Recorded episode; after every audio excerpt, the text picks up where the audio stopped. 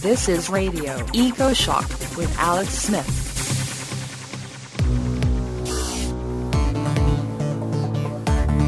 Two centuries ago, the world was fully renewable, but at the time, it was 1 billion peasants. So a 100% renewable world, I know, I, I know at least one option.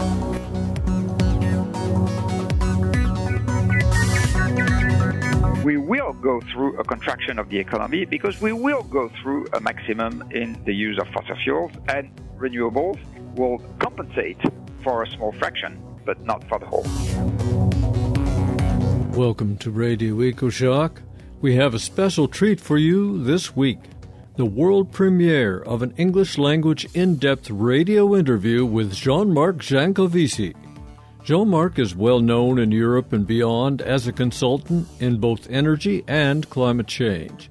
He is an author of several books, the latest being Sleep Quiet Until 2100 and Other Misunderstandings About Climate and Energy. Jean Marc founded his company, Carbon 4, and an NGO called the Shift Project. Jancovici is also a member of ASPO France, the Association for the Study of Peak Oil, or l'Association pour l'étude des pics pétroliers et gaziers. I'm Alex Smith. Let's do it. A best of Radio EcoShock replay. Did you know energy is free and peak oil is not so dead? That comes from a French expert in technology, energy, and climate, Jean Marc Jancovici. Jean Marc co founded Carbon 4 Consultancy and the Shift Project. He advises, writes books, and lectures, mostly in French, but his ideas resonate with American writers like Richard Heinberg. From Paris, Jean Marc Jancovici, welcome to Radio EcoShock. Good morning or afternoon, I don't know. It depends on where you are in the world. You seem to say we cannot continue to live with fossil energy, but we can't continue to live without it either. What do you mean? Actually, when you look at uh, what happened during the last two centuries, which, by the way, was most of American history, you realize that what people have done is that we shifted from energy converters that were mostly out bodies and domesticated animals and firewood and wind, that is renewable energies, to energy converters made of metal, that is engines. And these energy converters allowed to develop, actually they allowed to turn each of us into an Iron Man. And to multiply the amount of transformation that we can each perform by a factor, uh, let's say 200 in the world, uh, 1,000 in the US or 2,000 in the US. So what energy did actually is that it gave the food to machines, new food, food that came uh, below the ground when renewable energy comes from uh, on the ground or above the ground, food that came below the ground to feed new slaves uh, the, the, that don't think, that don't complain, uh, that are perfectly moral, that are machines. And actually, industrial times is going from renewable energies to fossil fuels with a little extra, namely nuclear, but it's a small amount in the world. And that allowed to multiply by several hundreds the, the ability to produce something, that is to transform matter for each of us. That's basically what happened during the last two centuries. And wherever this happened, the society evolved like. Namely, when you look at the way the day-to-day life changed uh, either in Europe or in the US or in USSR before Russia and then Russia again, or in Japan or etc., there is a very simple rule which is uh, tell me how much energy you, you use and I will tell you the way you live. Because again, energy is machines and machines or energy is transforming actually. It's in physics, it, it's, it's what quantifies transformation energy. So there is something that, that happened during these, these uh, historical times, uh, something very specific, never happened before. It's the ability to increase by several hundred the physical flows that surround us. But this relies basically on fossil fuels. And fossil fuels, they are well named, they are fossils, or actually they are, uh, they, they come from fossils. Fossil fuels, namely oil, gas, and coal, are all remnants of ancient life uh, for coal, it's old ferns that lived 300 million years ago. And for oil and gas, it's basically algae and, and plankton, wherever it existed, that lived any time between 50 million years ago and 400 million years ago. This ancient life, that was marine life, part of it, uh, well actually all of it died. uh, part of it became sequestrated below the ground because of tectonics. Then it became uh, it, it, it, got the heat, the inner heat from the earth that kind of distillated that organic matter and it turned it into oil and gas, uh, some of it becoming trapped by reservoirs. This is by essence not renewable. Actually, it's renewable if you can wait 100 million years, what we don't do. But in the course of historical times, say a couple million years, it is not renewable. And there is a very simple math theorem that says that when you pick into a non-renewable stock, that is a stock that you cannot renew, it's given once and for all, the extraction from that stock is going to start at zero if you go far enough in the past, that's minus infinite. It's going to end at zero if you go far enough in the future, that's plus infinite. And in between the two, it's going to pass through an absolute maximum, that's the peak. And actually that, that uh, theorem can be applied to anything which will never be renewed. So we can apply to oil, we can apply to gas, but we get also applied to nickel, iron ore, copper, aluminium, just name it. So whatever comes from a mine has to go through a peak. The only questions are actually, will we trigger the peak or will, will we suffer from the peak? Is it something that we are going to decide and manage or is it going something that we won't decide? It, it will just happen. Is it potentially far or not far from where we are? Is it at a very high level or not at a very high level from where we are? And actually, for a couple of resources, it's already behind us. So we might even ask ourselves the question, what are already the visible consequences of the fact that we are past or post peak? So fossil fuels, now 80% of the energy supply, that is the fleet of machines uh, that we use, are so efficient that they have replaced renewables and we won't be able to replace them by renewables again because that's, we have precisely done the, re- the opposite uh, in the course of historical times. So the, the present standard of living just cannot be physically sustained without the help of fossil fuels uh, for physical reasons. Again, they are incredibly dense, incredibly powerful, uh, and that's why uh, they have turned each of us into Iron Man. The economic counterpart, so to say, of that uh, increased power is that the price of anything has gone down by, by tremendous amounts. If you take the US, for example, in 1930, food was 25% of what people earned. If you go to a supermarket today, the bill uh, will be uh, the, the, the, bill for food. I mean, what, what you pay at the at the cashier will be five percent of what you earn, but within that amount, what you pay is mostly building the supermarket or now Amazon, whatever, uh, building the packaging, uh, paying the truck that brought the food, etc. And the food itself is going to be two percent of what you earn, and among that two percent, you eat four to five times more meat than uh, 80 years ago. So the real price of food has been divided by several tens. And that actually can apply to anything that we buy today because we have put machines to work instead of people. I watched a YouTube video of your English language lecture in Paris delivered in January 2018. It's called Can We Save Energy, Jobs, and Growth at the Same Time?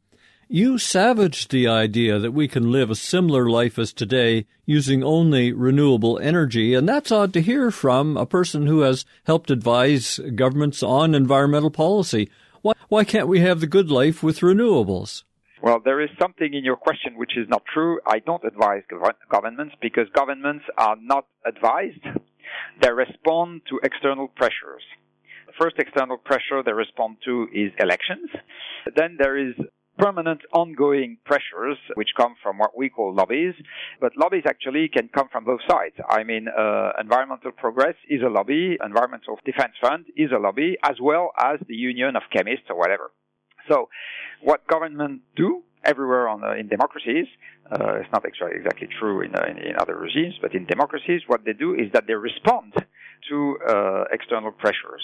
Right now, the president that you have is not doing anything else, or he's not, he's not doing anything different than what Obama did, only he's not responding to the same pressure, or not serving the same people. The, the reason why I say this, again, is for physical reasons it's not possible to keep the same flows. So when you look at, at something that uh, a productive activity, what is a productive activity? It's transforming resources into manufactured products, and that's true even for services. If you look at Netflix, for example, Netflix to exist needs cables, computers, electricity production. It needs trenches to bury the cables. Uh, it needs satellites uh, that must be launched by rockets, etc. All this is material. I mean, all this is material. All this requires mines. All this requires fossil fuels. All this requires metal industries. All this requires chemistry. So all this is material. And actually, when you look at the footprint of a laptop, for example, producing a laptop is emitting half a ton of CO2 into the air. So the, the idea that today we have services that don't require material inputs is totally false. Actually, when you plot the fraction of services into employment versus energy consumption, you have uh, uh, something which is a positive correlation. Actually, the more energy you use per capita in a given country, and the more, the higher the, the fraction of uh, services into employment. So what we are witnessing today is a civilization in which we have terribly increased the physical flows, including in services, and that can be done only with fossil fuels. And again, what we have done in the course of the last two centuries is is coming from renewables. Again, two centuries ago, the world was fully renewable, but at the time, it was one billion peasants. So a hundred percent renewable world. I know I, I, know at least one option to achieve it. It's to go back to 1 billion peasants with a life expectancy at birth uh, that was something like 25 years or 30 years, let's say. But a 100% renewable world in a world with 7 billion people living like even a minimum wage worker of a Western country, that is just simply not possible. I mean, if you do the maths uh, and look at the rule of three, you just can't figure a way to achieve this. Now, once I've said this, what is the practical conclusion? The practical conclusion is that it will decrease a way or another. Uh, and actually, if you look at Europe, Japan, and even to some extent the US, all these countries have gone through an absolute maximum of their energy supply in 2006. In my view, it's what triggered what we call the subprime crisis. Uh, the subprime crisis is actually triggered by an energy crisis with a spike in oil prices in 2008, but it's not a matter of price, it's a matter of volume. Uh, so the volume of oil that came into these countries after 2006 decreased, and that triggered a contraction of the physical flows, that is the economy, and that triggered an economic crisis. So anyway, we, we, we can put it whatever we want. We will go through a contraction of the economy because we will go through a maximum in the use of fossil fuels and renewables will compensate for a small fraction, but not for the whole. Same thing for nuclear. I advocate for nuclear, and I think that in this context, uh, calling on nuclear is something that globally avoids risks and not globally creates risks. But it's not going to avoid uh, the contraction of the system. It's going to soften it if we call on nuclear. So, and in my view, it's a good idea to soften the contraction.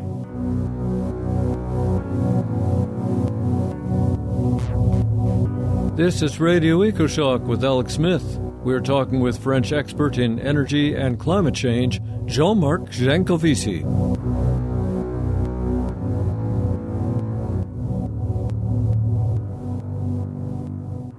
So, you have talked about energy as a background cause of the 2007 2008 financial crisis, and elsewhere in your work, you've offered the energy supply as a solution for many other things, including you say Brexit is a direct consequence that the energy supply has begun to decrease in Europe. And that seems counterintuitive to me because there really isn't an energy crisis in the Middle East right now, and but people are coming out of Syria and other countries. How do you uh, explain that statement? For the statement on Brexit, from 2006, the energy supply in Europe begins to decrease. Uh, when you look at the energy supply in Europe, so again, the food for the fleet of machines, but people that listen to us must understand that from now on, every time they come across uh, the expression uh, energy consumption, they must replace it by fleet of machines. That, that's what they must keep in mind. And then plenty of things become crystal clear. So from 2006, the energy supply in Europe begins to decrease. Why? Because 80% is fossil fuels, And these fossil fuels uh, are the sum of coal, and coal is on decline regarding production in Europe since the early 80s. And it's not easy to import coal in massive quantities because the logistics of importing coal is a nightmare. Uh, you must have dedicated harbors, dedicated trains, dedicated boats, and it's not something that you that you can uh, increase uh, in the blink of an eye. So coal decreases. Then gas that is used uh, in Europe is 60% coming from the North Sea, and the North Sea passes through its peak in 2005. And again, importing gas is not something that you do into the blink of an eye because you have to build pipes, and building pipes takes a long, long time. You probably know it uh, in the U.S. with the Keystone uh, XL uh, pipeline. And GNL uh, that you can bring by boat is something that accounts for 10% of the world gas consumption. So it's not something which changes by and large figures. So gas gas production in Europe declines, and so gas consumption in Europe declines. And oil imports, uh, oil production in Europe uh, began to decline in 2000 uh, in the North Sea, and oil imports in Europe began to decline in 2006 because from 2006 to 2012 or 2011, say, there is a long plateau on the world oil production, even if you include condensate. And so the ability to import of the historical importers, including US, decreases because China, namely, and India take more and more of the existing oil. So what happens is that oil plus gas plus coal are all on the decline, and so the, the energy supply in Europe declines. So the ability to operate a large number of machines declines. That means that the GDP declines because euros or dollars, whatever, or pounds, they are just the economic way to count a transformation that the physicist can, can count in joules or British thermal units. So what happens after 2006 is that the industrial and the industrial production and the GDP in Europe begins to decline. But Europe is a big market. In this big market, Romanians earn 300 euros per month.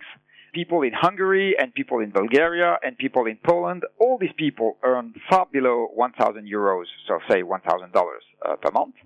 Whereas in UK or in France, people earn much more than that. So what happens if you have a free and open market uh, where you have no GDP growth overall, but still the ability to go wherever you want? Well, it happens that Poles move to London, uh, and it happens that British industries close their factories in Great Britain and invest in Romania, as French industries do, uh, as uh, everybody else does. To, to, name it with, uh, uh, I would say, words used by physicists, you have a global amount that doesn't change, in which you have huge differences of potential that soften, that get level. Uh, so what happens is that money flows from the west to the east. And then you ask the Britons whether they are happy with it, and they say no. And exactly the same way, you ask the Italians whether they are happy with it, and they say no. Exactly the same way, the, the, the Germans begin to say a little no. Uh, and in France, we have also a populist party, which is growing, and I believe that in the next elections, uh, that will be the European elections next year, we'll have a huge no also coming from the French population. And that's due to the fact that Europe is a single market that thought its future only in a context of growth. Nothing, nothing is foreseen uh, in the case there is no growth. So what happens, and actually that's, that's something which is valid for many democracies, the, a future with no growth is something that so many people consider as unthinkable, including all these economists that get the so-called Nobel Prize in economy. they believe this is so unthinkable that nobody thinks on what to do if it happens for real. And actually, that's exactly what we experienced in Europe.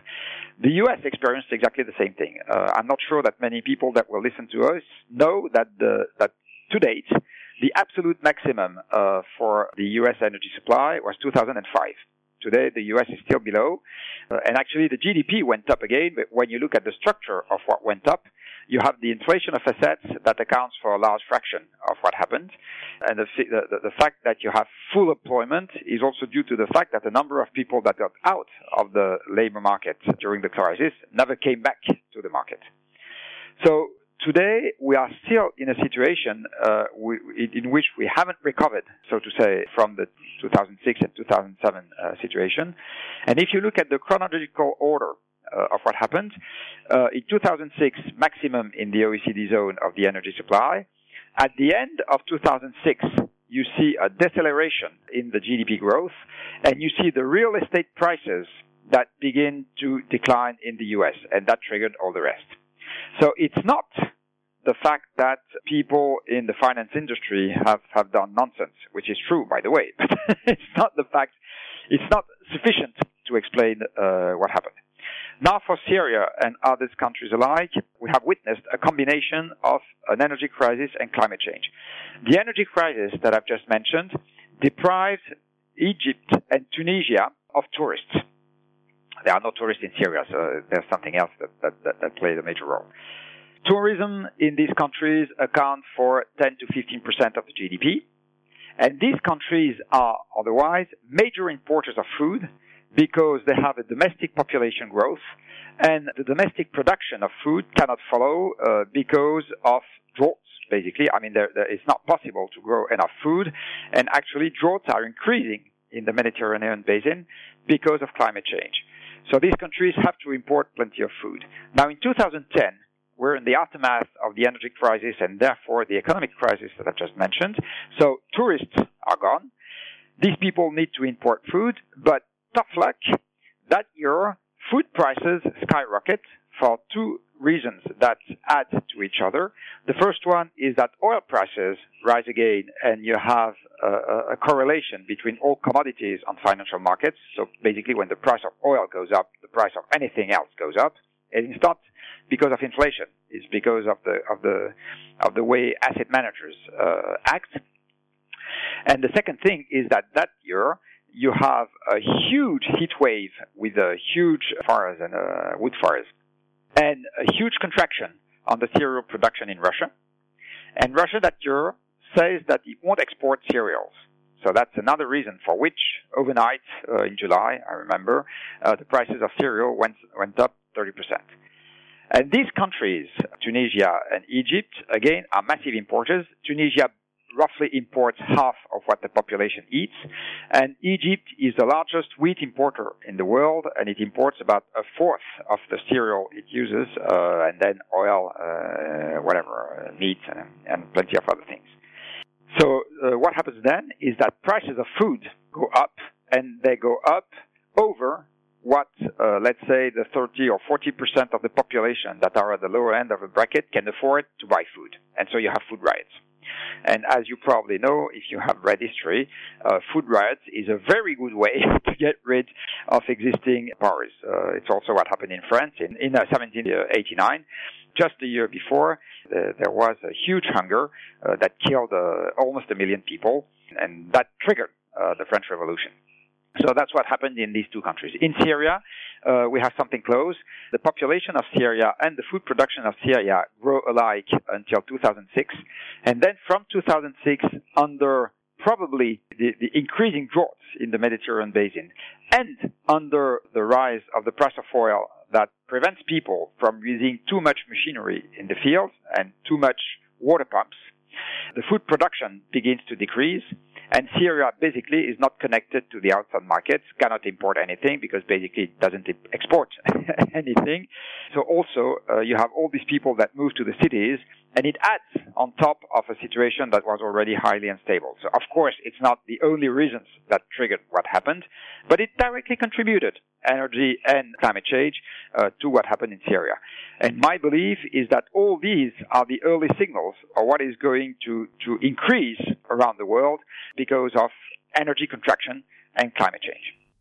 You know, Jean-Marc, the energy peak oil movement and the climate change movement grew up as separate and then sort of discovered each other later. And there was quite a bit of discussion uh, as though there were a race of which was going to endanger our civilization first, climate change or peak oil. And I think after the fracking explosion in the United States, that fell somewhat quiet and people have been ignoring the limitations on energy and, and thinking that we have enough fuel to power our way directly into catastrophic climate change. Where do you place your bets on which is the greater threat coming soonest?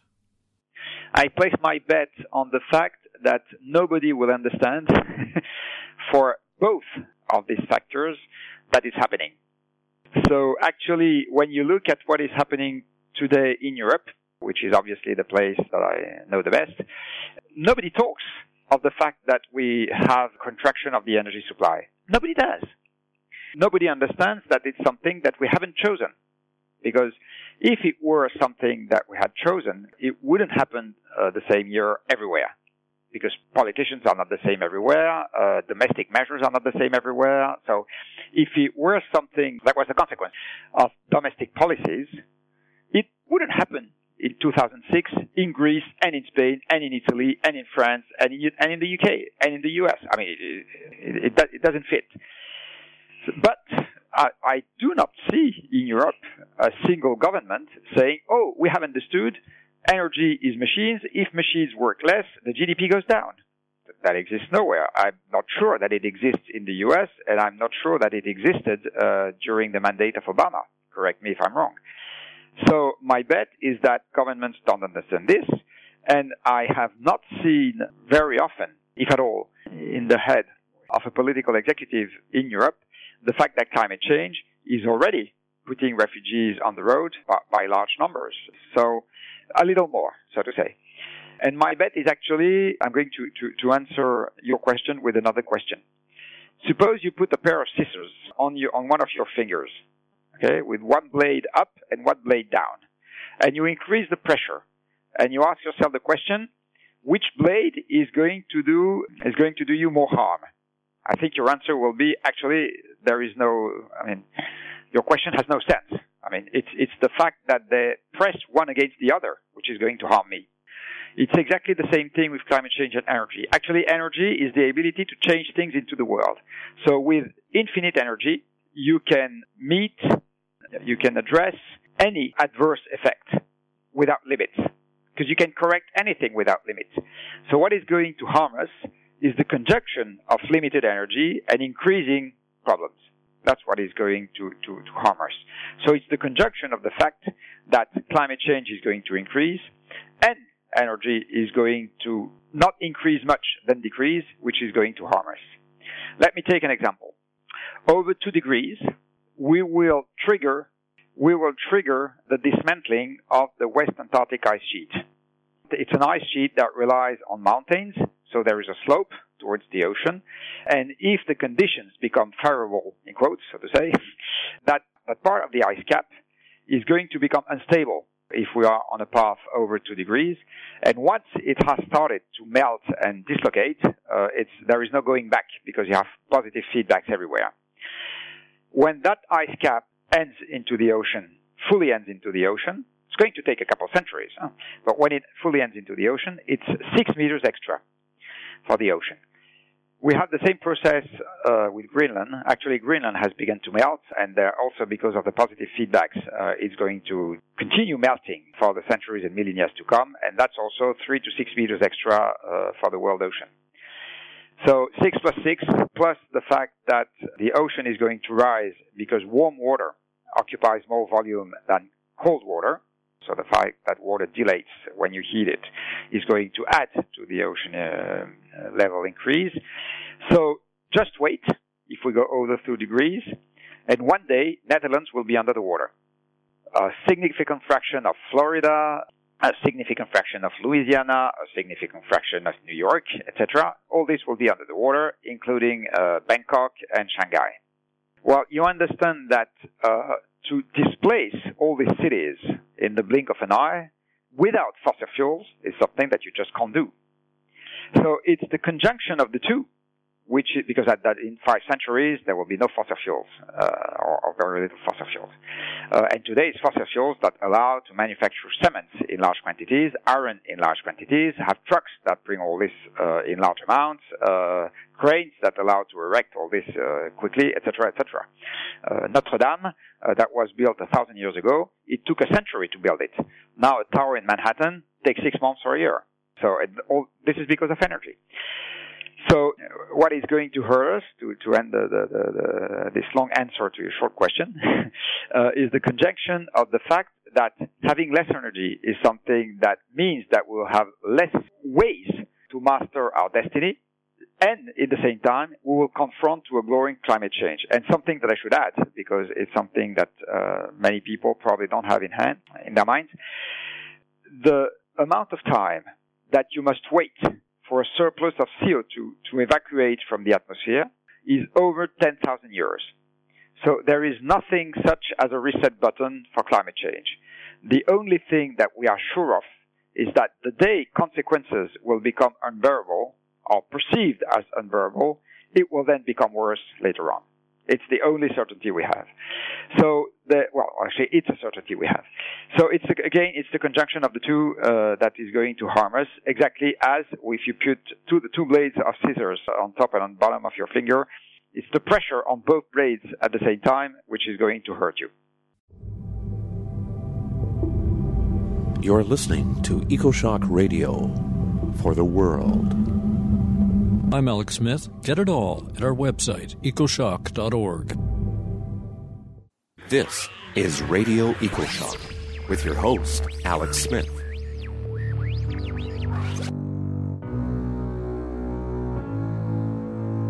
We return to our discussion with a French expert in energy and climate change. From Paris, it is Jean Marc Jancovici. So, Jean Marc, your latest book is Dormez tranquille jusqu'à l'invention et autres malentendus sur le climat et l'énergie. That is loosely translated as Sleep Quiet Until 2100 and Other Misunderstandings About Climate and Energy. Can you give us a short introduction in English to that work? What's it about? It's about the fact that uh, in the energy and climate change debate, uh, and actually, I didn't answer part of your, a small part of your question, which is indeed the world of, of energy and the world of climate change were two worlds that didn't talk to each other for a very simple reason. It's that people in the, that, that the visible or the major NGOs into environmental issues were globally saying regarding the largest actors in the energy sector you are our enemies. And if somebody is your enemy, you don't try to understand what he or she does. So people that wanted to explain both what climate change is and what energy is, actually we still are, uh, there, still are very few of us. I'm, for example, a member of ASPO in France, uh, the Association for the Study of Peak Oil. Most people that come from the oil sector consider that people that are in the climate change sector are people that do not address the main problem. And most people that work in the climate change sector just don't know what an energy system is. So it's, it's, it's true that there are not that many people. It happens that my personal history made me coming across both of these topics, but it's something which, which is a kind of luck. I mean, it's, it's, uh, it wasn't made on purpose. uh, now, to come back to the book. Uh, the book is uh, based on the fact that because of the simplifications uh, made by the press, people that debate on energy or on climate change issues most of the time debate on misunderstandings. The title of the book, uh, Sleep Well Until 2100, actually was given because in the climate change issue, something that you most probably have heard all the time is if we do nothing, then we will have uh, 3 degrees or 4 degrees or 5 degrees or whatever in 2100. And when you hear that 100 times, most people that otherwise are not specialists and uh, their major issues are uh, am I going to get out of, the, of, of, my job early enough to pick up the, the kids at school uh, have I have I forgotten or not to buy bread this morning and etc. I when they hear this and they are not specialists basically they develop a reflex of understanding that until the 31st of December of 2099 nothing will happen basically, if we risk something for 2100, there is an implicit in this sentence, which is that before that date, we risk nothing. So the title of the book was there to recall that, of course, things will happen before 2100, and it's not because people that perform uh, simulations in, in, in, climate change, uh, in, the, in the climate change debate, using numerical models, perform their simulations until 2100 that nothing is going to happen before.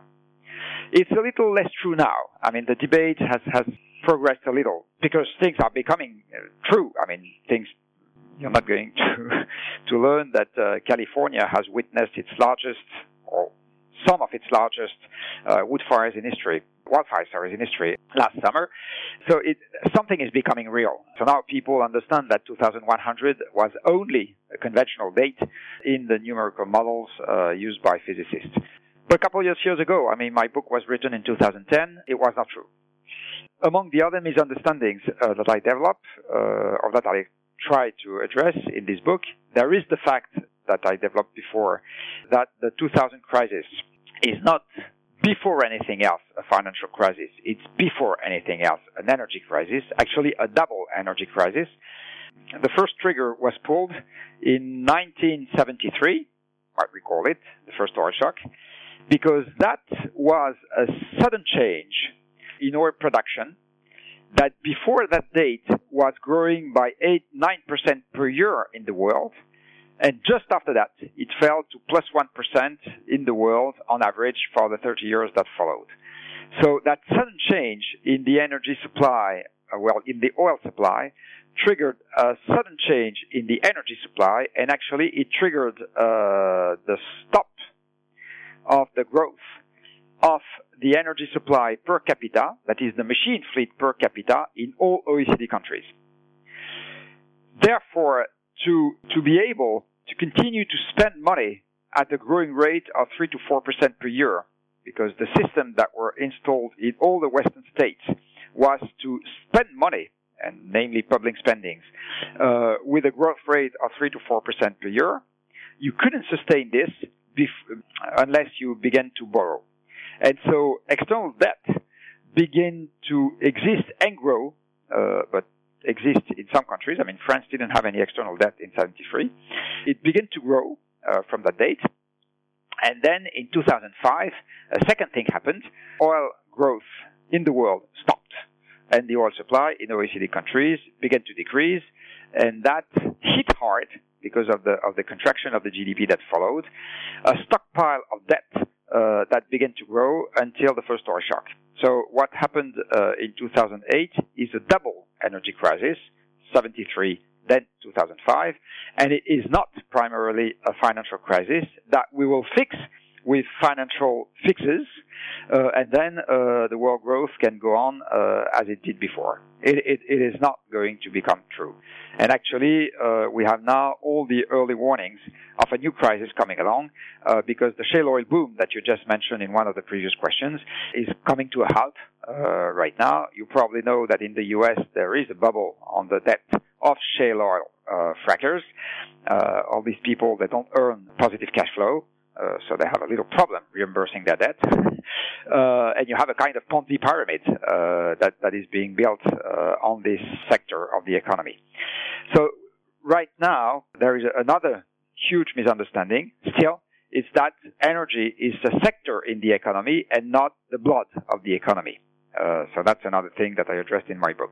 Another one I've just discussed it. It's the fact that the riots uh, that happened uh, in Tunisia and Egypt uh, in 2010 were riots for democracy. Uh, it was not.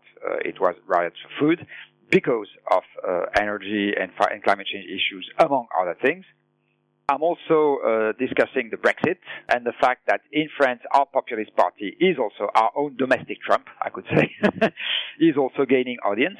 Uh, all this is a consequence of the fact that the European GDP came to a halt for energy issues, etc. So all, all, all, this that I'm developing into this book uh, is is the fact that if you take your energy glasses to look at what's happening, plenty of things become logical and connected, but also very, uh, I would, would say, uh, it, it, makes you very anxious.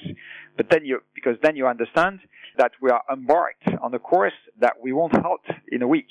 I mean, something which is governed by very long, long-term trends, and, and it's going to be very difficult to reverse the trend uh, with, with, I would say, short-term measures. Yes, Jean-Marc, what, what do you make, uh, you mentioned the sort of Trump in France developing. Uh, what do you make of the withdrawal of major polluting countries from climate change action as the United States even withdrew from the Paris Accord and uh, the rightist leader, probably going to be elected in Brazil, is claiming he will do the same? How do you see that playing into this picture we've just been talking about? The first answer that I'm going to give you is a historical one between 1965 and 2017, the CO2 content of a dollar of GDP in Europe was divided by three. In the US, that, as you know, didn't sign uh, the Kyoto Protocol, that pulled off from uh, the Paris Agreement, by how much do you believe that CO2 emissions per dollar of GDP were divided in the same period? The answer is by three. so my opinion is that what these political leaders do is of basically no importance. What is important is what people that really, or I'm going to be more precise. It is important, but it's not the main driver of what is happening what is the main driver of what is happening is what large corporations will do, is what citizens will do, is what local governments will do, is what trade unions will do. I mean, elected presidents are one among many of the actors that have to and that can play a role. In, you see, for example, in the US, the fact that the CO2 emissions coming from electricity production decreased over the last 10 or 15 years has nothing to do with Obama and actually nothing to do with Trump. And when Trump says that he's going to revive coal, I mean, he can just as well tweet on something else. He's of no, he has no influence on what is happening because what is happening today in the US is that producing electricity with shale gas costs less than producing electricity with coal. That's why coal is going down and gas is going up and the CO2 emissions coming from electricity production are going down. It has nothing to do with Obama and nothing to do with Trump. So the, the importance of having a political leader saying, I want to be in or I don't want to be in is something which is not the only, uh, I would say, uh, reason why things happen. Let me give you, uh, ask you a question. Suppose that tomorrow morning, both Europe and Japan and the US have major economic actors that say we all have a vested interest in the fact that the Amazon forest remains in good shape. So we are ready to pay people to keep the Amazon forest in good shape because if we don't do this, the world climate goes haywire and we don't want it. And we are going to establish uh, a flow of money going to people that are going to do something I would say, sound with the Amazon forest instead of cutting it uh, to grow uh, soybeans. Do you think that the Brazilian president is still going to be a climate skeptic? I doubt it. So basically, what these people do is that they respond to external pressures, just as I said before. This guy actually has no conviction by himself. He just doesn't care. He has voters. He has lobbyists, and that, that, that's what drives his action. If tomorrow morning he can understand that he puts his country into a better shape, caring of the issue than not caring of the issue, he will do it. Check out the Radio EcoShock website. We're at ecoshock.org. I'm Alex Smith. This is Radio EcoShock with our guest Jean-Marc Jancovici. You know, I've been thinking about how sad it is in a way that your work is walled away from us, uh, uh, most of it uh, by language differences. And, and again, there's so much good work in German that is closed off to me. But eventually, and maybe not too far away, machines will accurately translate your book to English. And in fact, the barriers to world languages will fall. Now, would that start a new intellectual revolution, or could it be dangerous as well if everybody can talk to everybody anywhere? Ah, that's a good question. Uh, I think it it does actually. I'm going to, to give you two answers. I think that as a whole, the world IT and telecommunication system is an emission enabler. It is an emission enabler in two ways. Uh, one way, and that's going to be translated into English, it happens that the, the NGO that I have created uh, seven years ago, the Shift Project, uh, that basically advocates going to a low carbon economy because uh, it's a good idea to do so in the long term. Basically, it's it's the it's the economic optimum in a way. We we have to preserve assets that are indispensable uh, to preserve a productive system. Even though in the productive system we never take these natural assets into account, without them we just cannot produce. I mean, if tomorrow morning uh, you put somebody into uh, the interstellar vacuum with no resource, even though he has trained and skilled workers and a very nice banker, he won't produce anything. So if you don't have resources, you don't produce. So preserving resources is something that you need in order to preserve a productive system. So in the long run, uh, actually, advocating for a low carbon economy is advocating for something that it can be sustained in the productive system. Otherwise, we won't sustain anything. So going back to uh, what I said, so the, the SHIFT project just released in French, but it's currently being translated. So if you're interested, I will, I will, it will be my pleasure to send it to you uh, once it's translated. A work that we have performed on the carbon footprint of the world IT and computer, uh, well, let's say, uh, information technology system. That's the combination of personal computers, servers, networks, cables, uh, telecommunication lines, satellites, etc., and the electricity that runs all this. Well, if you pile up all this, so including production of the device that we use to run the global telecommunication and IT system, it amounts today to 4% of the world emissions, which is globally about the emissions of the world truck fleet. So this, and it's growing by 10% per year.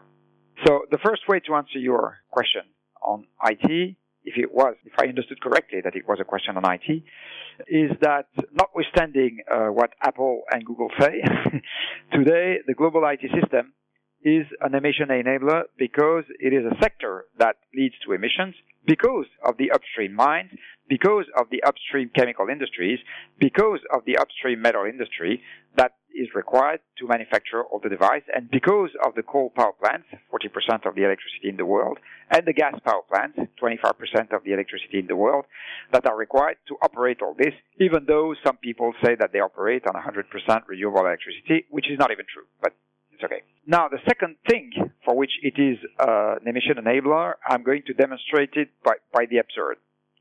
Suppose that tomorrow morning, all the IT system vanishes. All the computers vanish overnight.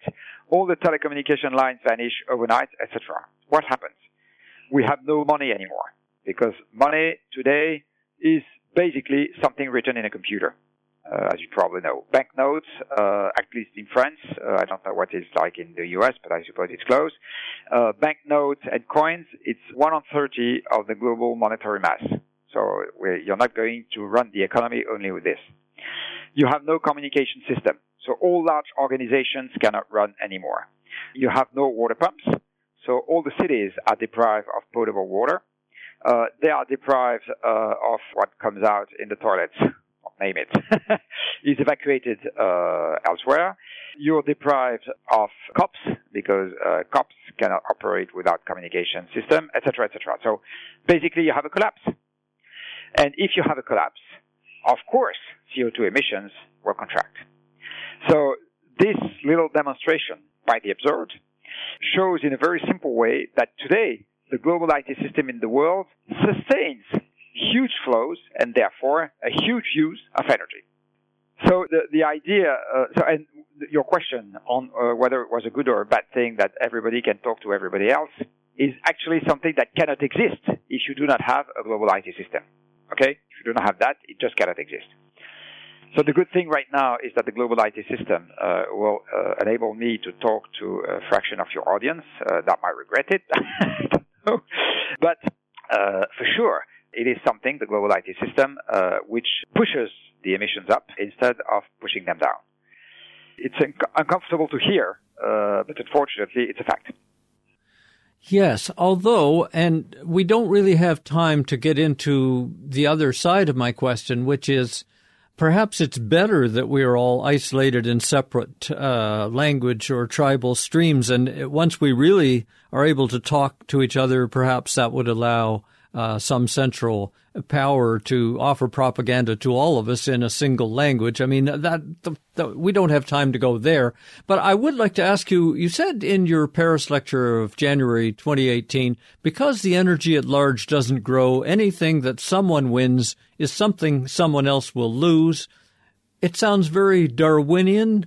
Your vision makes us almost a secondary agency, not only to machines, but to energy itself. And I got this picture that billions of us have almost evolved like insects to become fossil fuel parasites. Is that too dark or is that true? Wait, wait, wait, what do, you, what do you mean? I'm not sure I got the question. Well, we're, you have just explained all throughout this talk how totally dependent we are on fossil fuels at this point. Yes. And, you know, without them, uh, I would say billions of people would die. Yeah, probably. So we can say, in a way, we have changed from whatever natural animal we were to now become very complex fossil fuel parasites we have to live off this other food. Ah, par- okay. Par- sorry, I didn't. Uh, parasites. Yeah, in a way, yes. We we are, are, are fossil fuels symbiotic animals, Yes. like like the mushrooms that depend on the tree. exactly. All right. Now, what are you working on next? Ju- Just a couple of things. Uh, as you said uh, at, at the beginning, uh, my work uh, is to be a consultant. And actually, I'm the founder of a company uh, that now amounts to a modest 50 people. And we try to confront economic activities to the energy and climate constraints, basically. I hope that before I die, a, civic, a significant fraction of the budget uh, today devoted to uh, McKinsey, uh, Bain and Company, uh, the Boston Consulting Group, uh, and Harvard economists gets devoted to my company because uh, we try to put physical limits uh, into the business that will happen anyway, and it's probably helpful for people. So that's my tremendous professional ambition, I, say, I, I should say. Uh, with the Shift project, uh, my ambition is to try to convince people that have the time to listen to complicated, expl- to, to complex, sorry, uh, explanations, just like the people that listen to us right now that we have something which is which deserves uh, much greater attention because all the rest is correlated to that or linked, not correlated, linked to that, and that if you take going low carbon as as I would say uh, the root of a political program, it's something which is holistic and you can plug all the rest on it with something which is very easy to explain and ve- very easy to advocate. So that I would say is my uh, associative uh, ambition. Now, regarding books, unfortunately, nights be, have, become too short. So my editor uh, is trying, has been trying to convince me for the last four years uh, to write a new one, but I don't know when I will be able to say yes to him. But if I, if I do so, I'm not sure it's going to be very very good for my clients. But if I do so, I think that the next one I would like to do econ greenwashing because one of the things that despairs me is that uh, the complacent behavior uh, of most of the media today that accept the greenwashing of the companies that otherwise uh, finance the advertisement budget, uh, so finance the media, and they accept that to, I would say, relay the, the light put on solutions that treat 1% of the problem and uh, full silence on the rest and that's something that you can witness everywhere. I mean, all companies they they, they come with a, a corporate speech that says we're addressing the issue. Look at what we're doing. We're doing this and that. Uh, and actually, when you do the math, they're addressing one percent to two to ten percent uh, of the issue. Uh, I've recently learned that the S&P 500 companies in the U.S. are going to spend one thousand dollars, one thousand billion dollars on buybacks this year, and the CEOs of all these companies right hand on their heart uh, are going to say that they really want to save the planet and they're not going to spend 1% of this amount on uh, serious actions to understand and address the issue. So probably if I do a next book, uh, it's going to be uh, on, on this huge, I would say, uh, greenwashing and, and, and hypocrisy that we are witnessing today. All these voices that whisper in our ear sleep well until 2100, my darlings. So, from Paris, we've been speaking with the French author and consultant on energy and climate, Jean-Marc Jancovici. I will put links to his website and other materials in my weekly show blog published at ecoshock.org. Jean-Marc, it has been really stimulating talking with you. Thank you so much. Uh, thank you very much for inviting me. I'm Alex Smith for Radio EcoShock. Radio EcoShock. Millions of us in the west of North America, Scandinavia, and Russia went through a summer of fear and smoke in 2018 as record forest fires filled the air.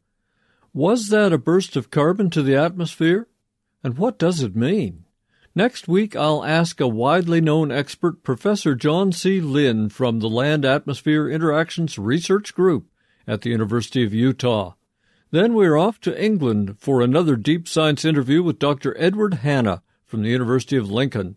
There is something going on over Greenland that can steer hurricanes into coastal cities in the United States and Canada. Oh, yeah. And summer pressure in Greenland can rain out the UK and Northern Europe and change the sea level around the world. Be sure and tune in to Radio EcoShock next week.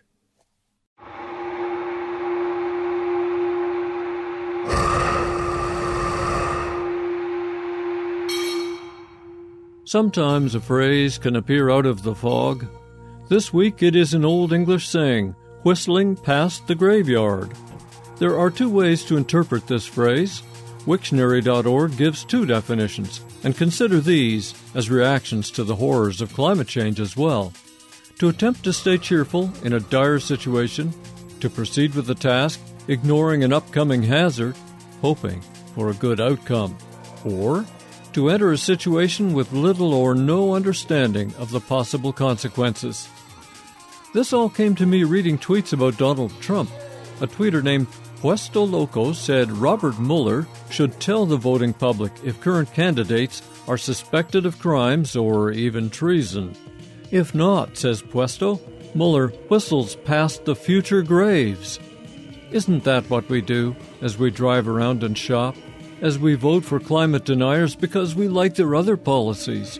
As we whistle along through these fossil powered illusions, the future graves may be millions on the other side of the world, or for our descendants, or maybe ourselves. Hey, it's a Halloween horror show here on Radio EcoShock. Check out my weekly blog, published every Wednesday at ecoshock.org. This is Screamin' Jay Hawkins, whistling past the graveyard.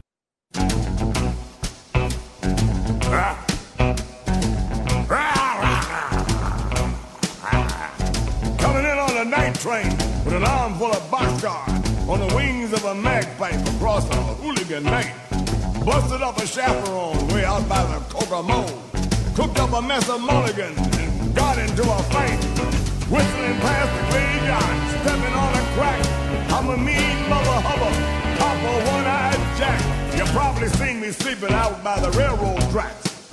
Ask the Prince of Darkness about the smoke from the stack. Sometimes I kill a jackal and suck out all the blood. Steal myself a station wagon, driving it to the mud, or whistling past the graveyard, stepping on a crack. I'm a mean mother hubba papa, one-eyed Jack. I know you seen my headlight.